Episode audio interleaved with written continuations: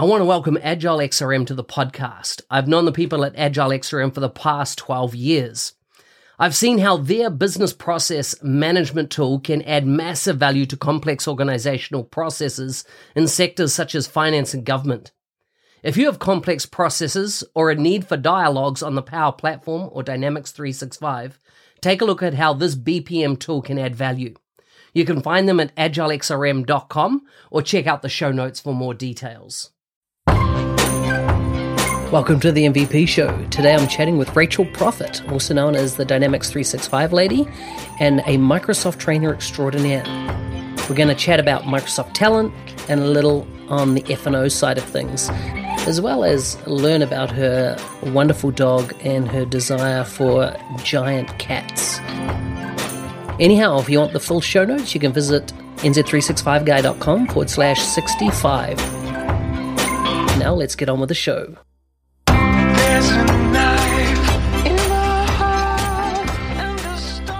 Hey everybody, welcome to the MVP show. I'm here with Rachel. How are you? Good. How are you, Mark? Good, good, good. Good to have you on the call. And I got to say, you're my first MVP on the call in the dynamic space that doesn't come from a um, customer service background or customer engagement, but comes from more the finance and operation and talent side of things. Is that right? Yeah. You've only been an MVP for about a year, but you've kind of seemed to have been doing a lot in the community for some time.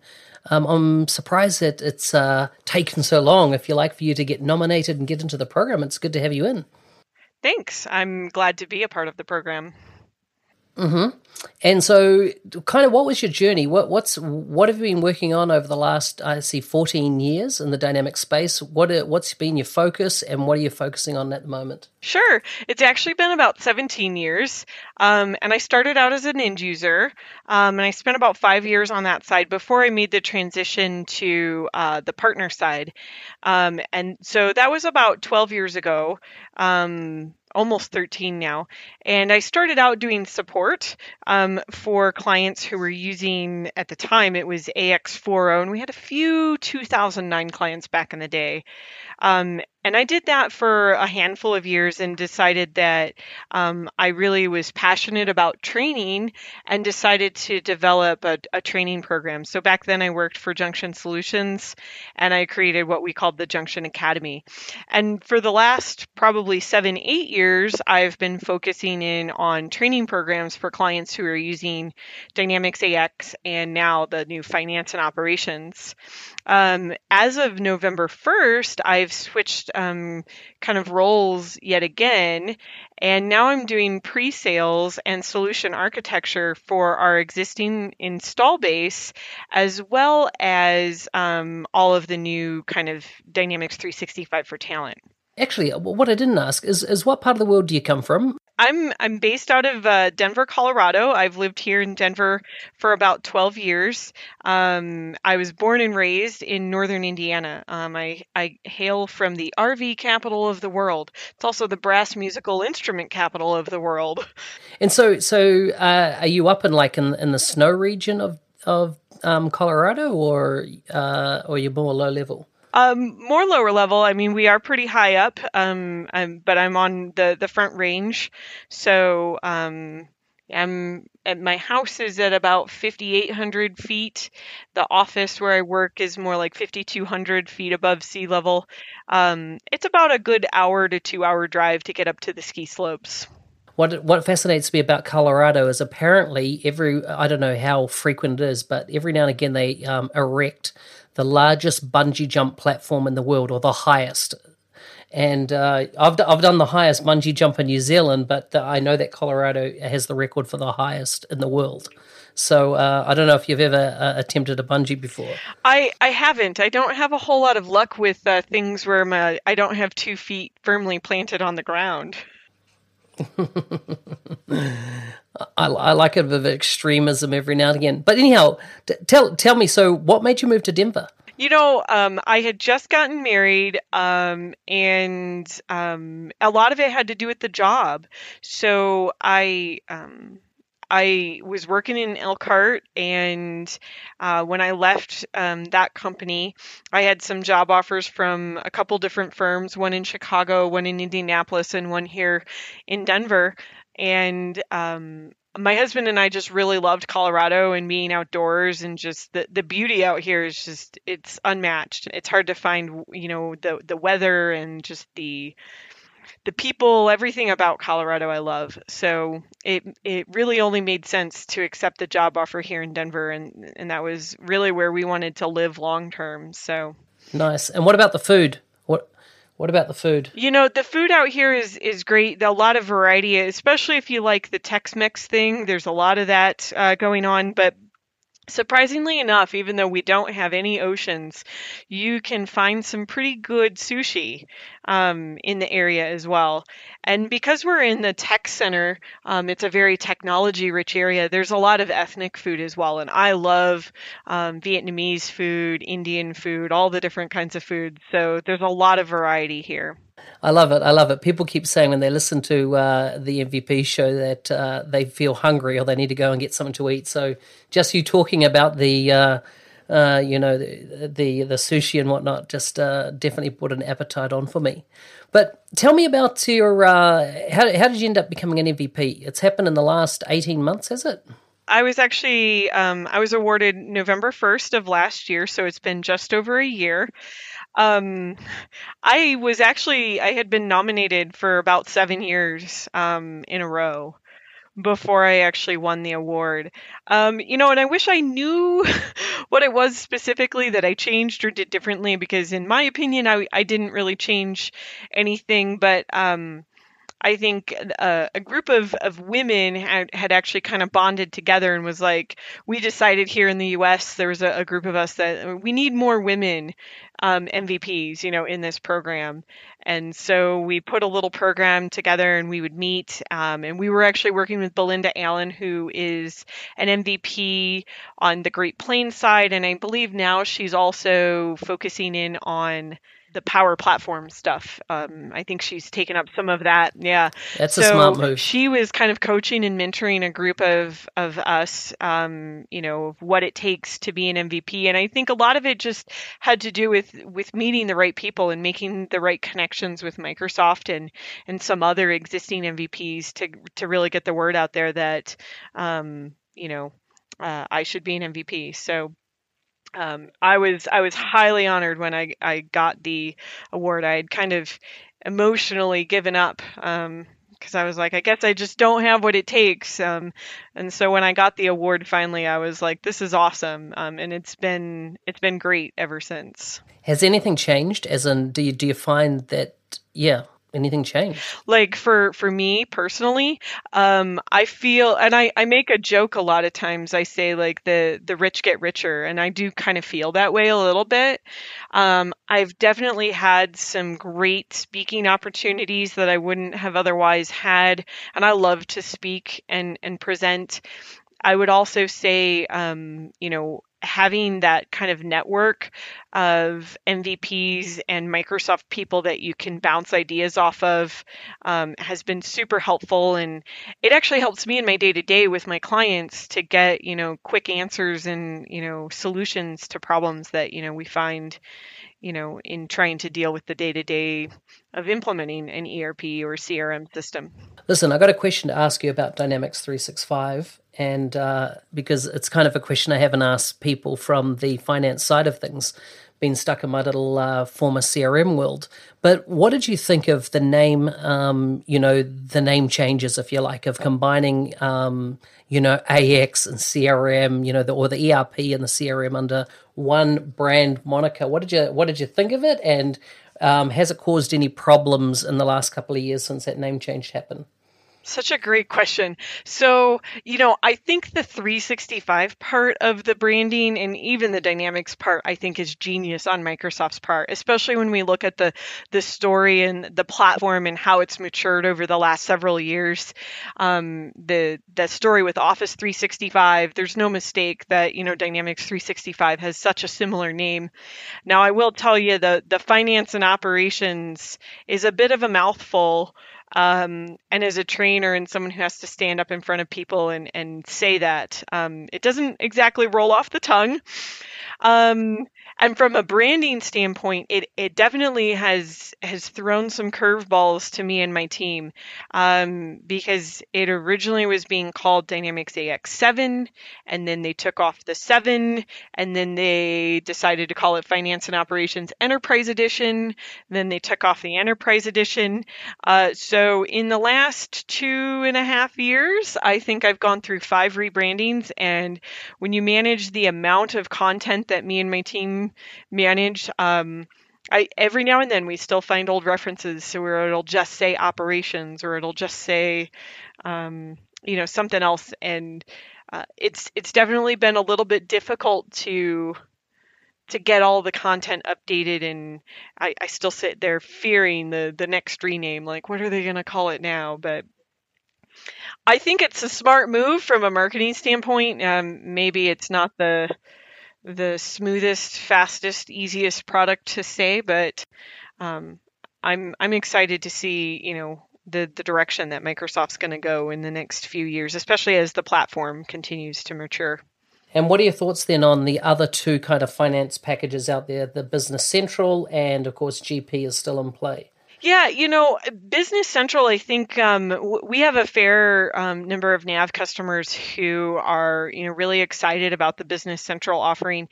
Um, I don't know a lot about it. I've seen a, a handful of demos, um, and I think it, it de- definitely has a, a, place in the market. Um, I think the thing that's confusing for myself and even for the, the market out there is to understand, you know, what's the direction of GP. We've had a handful of clients make the change from GP over to Business Central because they want to go to the that cloud solution.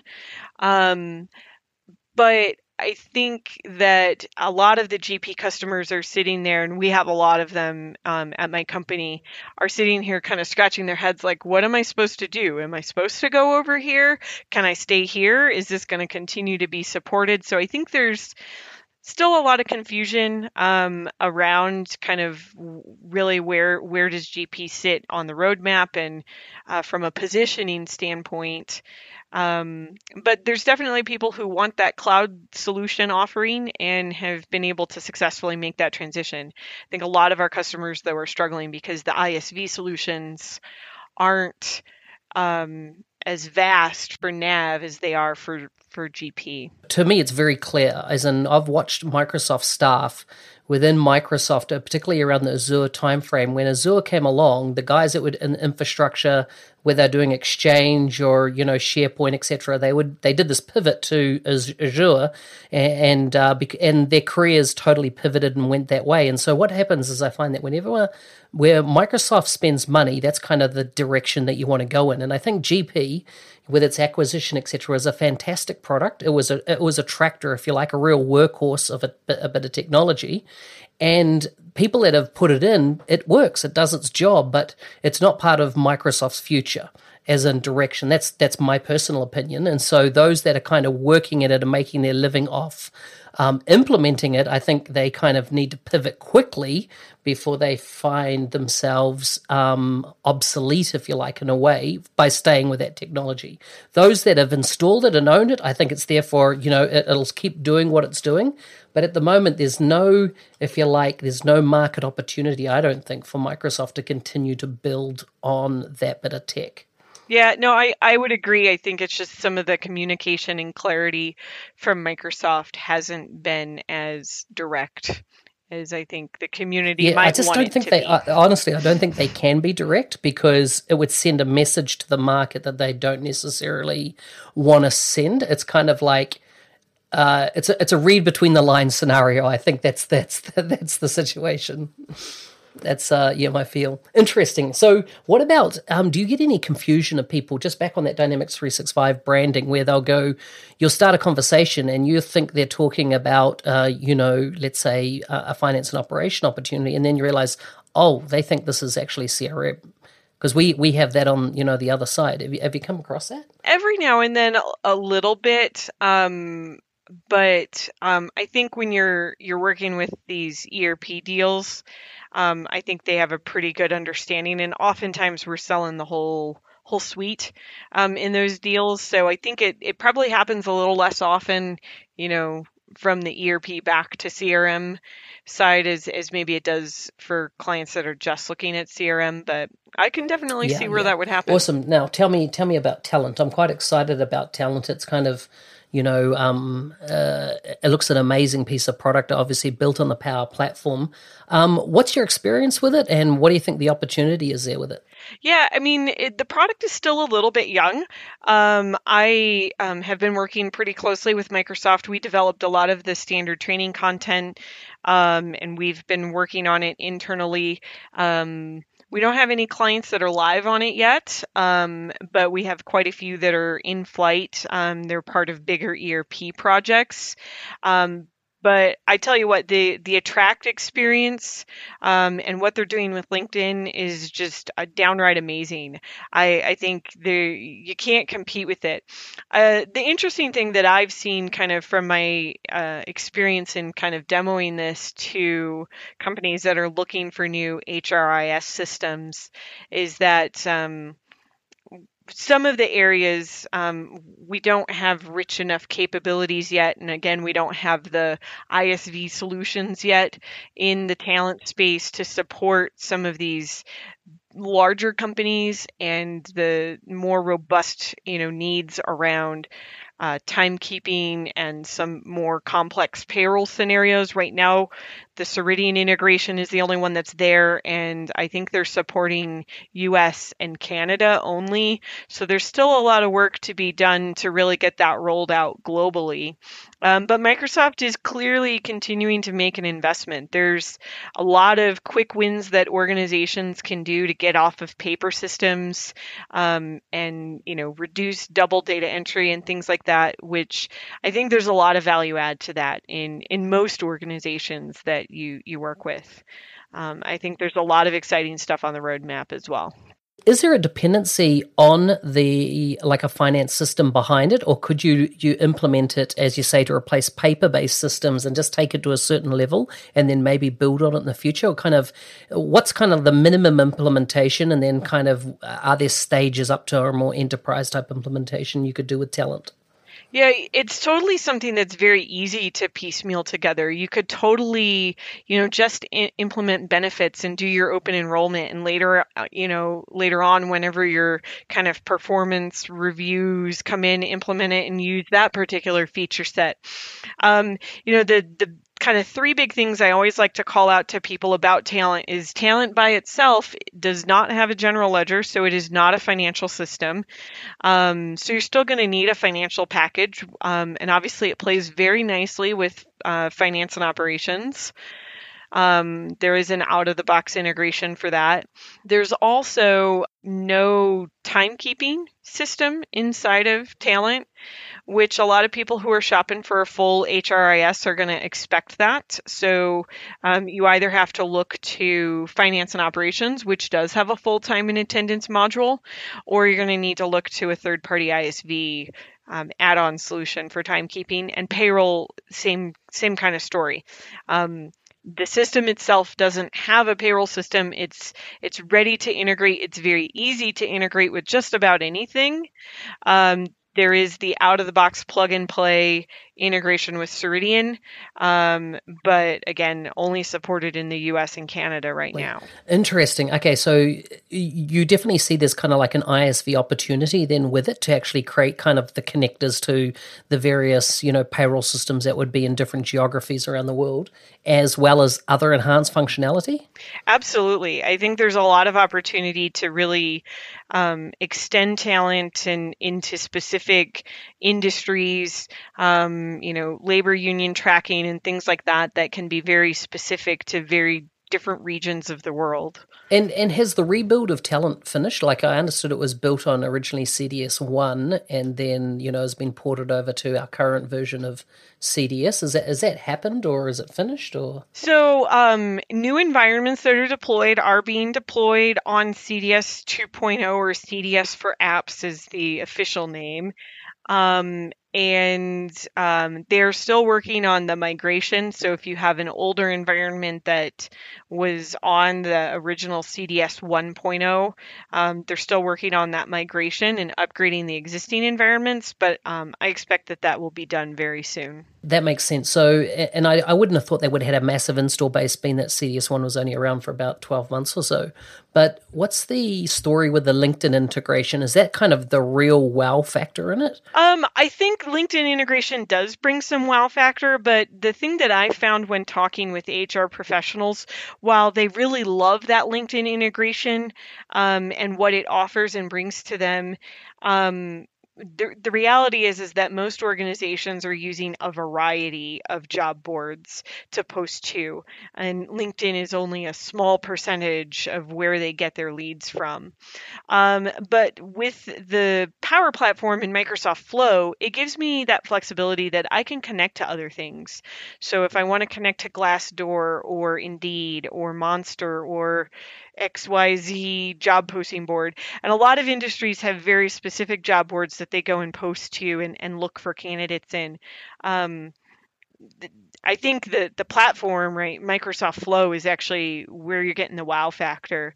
Um, I think the other piece of the wow factor with it is it's it's so easy to use. Um, it, they haven't overcomplicated it with so many fields and buttons and clicks um, that hiring managers and recruiters and candidates are able to, you know, walk up and use these solutions without a ton of training on how to use the solutions. Interesting. That's incredible. Let's let's uh, switch gears. Just talk uh, as we we're going to be wrapping up shortly, but about being a, a Microsoft certified trainer. Um, has that kind of uh, you know, meant that you've traveled a bit? Uh, has it taken you new countries and things like that with your training hat on? Yeah, you know, um, I have been kind of all over um, the world in terms of training. Um, it's actually been very difficult to maintain my MCT with Dynamics 365 um, because the the exam requirements and the exams have kind of evolved and have changed in the last six months to a year. Um, so I'm scrambling trying to take a bunch of more certifications, even though I already have like 40 of them. I need two more to have the exact right combination in order to maintain my MCT. But um, yeah, I mean, I think having that MCT has afforded me opportunities to work with Microsoft. Um, I've delivered a lot of different types of programs. I was involved in Fast Tracks back in Fargo. I've been involved in the Accelerate program, which is available to partners. Um, I've you know obviously i do a lot of training myself uh, you know running our training organization and, and we we do get a lot of demand from a lot of different areas um, to to teach people how to use finance and operations you've put a lot of courses together you know from you know, from the get-go created training content. What do you find is the hardest part from let's say getting the concept you need to build a course to teach x through to actually delivering that and whether that's in micro learning nowadays or instructor-led training whichever format. What part do you find if you like is that you have to invest the most effort um, in that kind of you know from the idea to delivery the actual written content is actually the hardest. Where you have to like write out sentences. Step by steps aren't really too bad. We have tools on finance and ops especially you know with the task recorder and even windows has tools to help with that. But um, kind of the content the conceptual information and giving your content context of kind of why you're doing something, I think is the hardest part to develop and envision and um, estimate how much effort. I think a lot of times people underestimate how much effort um, and time it will take to do that because um, anyone can write out step by steps of how to create a sales order or purchase order, whatever it might be. It's that kind of conceptual um, information, the scenario based information that's a lot harder to develop and a lot harder to plan as well. I, I, was interested in just, you know, what you had picked, but it's the bit that I, I find the most difficult as well, is actually writing out that content and getting the story, if you like, behind it. Um, so interesting, interesting. So just a, I, like to wrap up with a few quick fire questions at the end, which are kind of you know they don't have to be technology focused. They're just more about you and um, Uh, some are a bit off the wall. I won't ask you uh, the two extreme ones because I don't know you that well just yet. But um, kind of what motivates you? What kind of gets you up in the morning, gets you going each day? I really like being like the smartest person in the room. I, I like I'm a I'm a showgirl through and through, right? I put me in put me in coach i'm ready to play um, that's that's i think what really drives me. I like the attention. I like the gratitude um, you know that i that people feel when i'm able to share something with them and they they learn something and they're excited about it.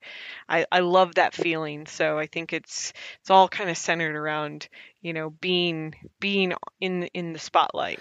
Uh, which do you prefer dogs or cats dogs all the way.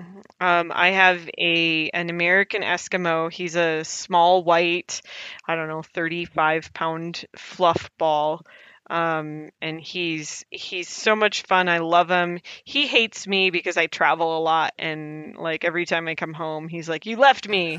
um, but I I love my dog. I wouldn't. I I don't know what I'm gonna do when he leaves me, but I I'm not anti cat either. So I would love to have a Maine Coon. I don't know if you know anything about cats, but I'd love to have a Maine Coon.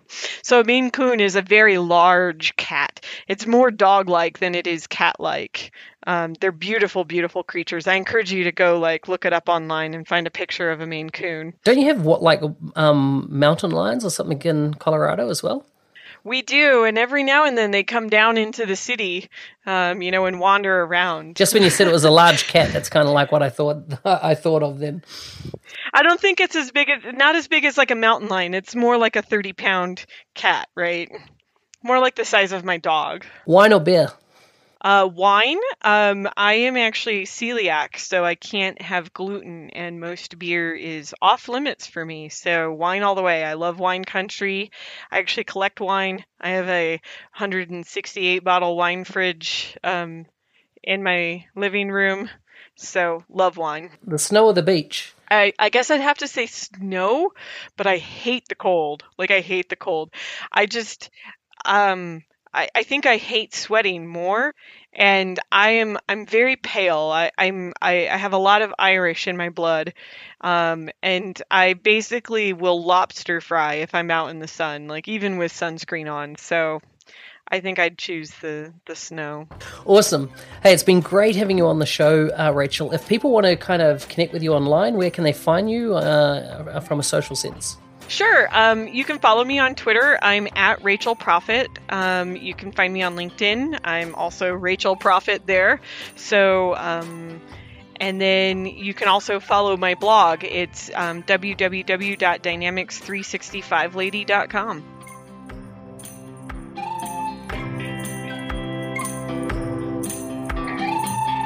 Hey, thanks for listening. If you enjoyed the show, please subscribe and leave feedback on your favorite podcast app. For full show notes, go to nz365guy.com forward slash 65. See you next week.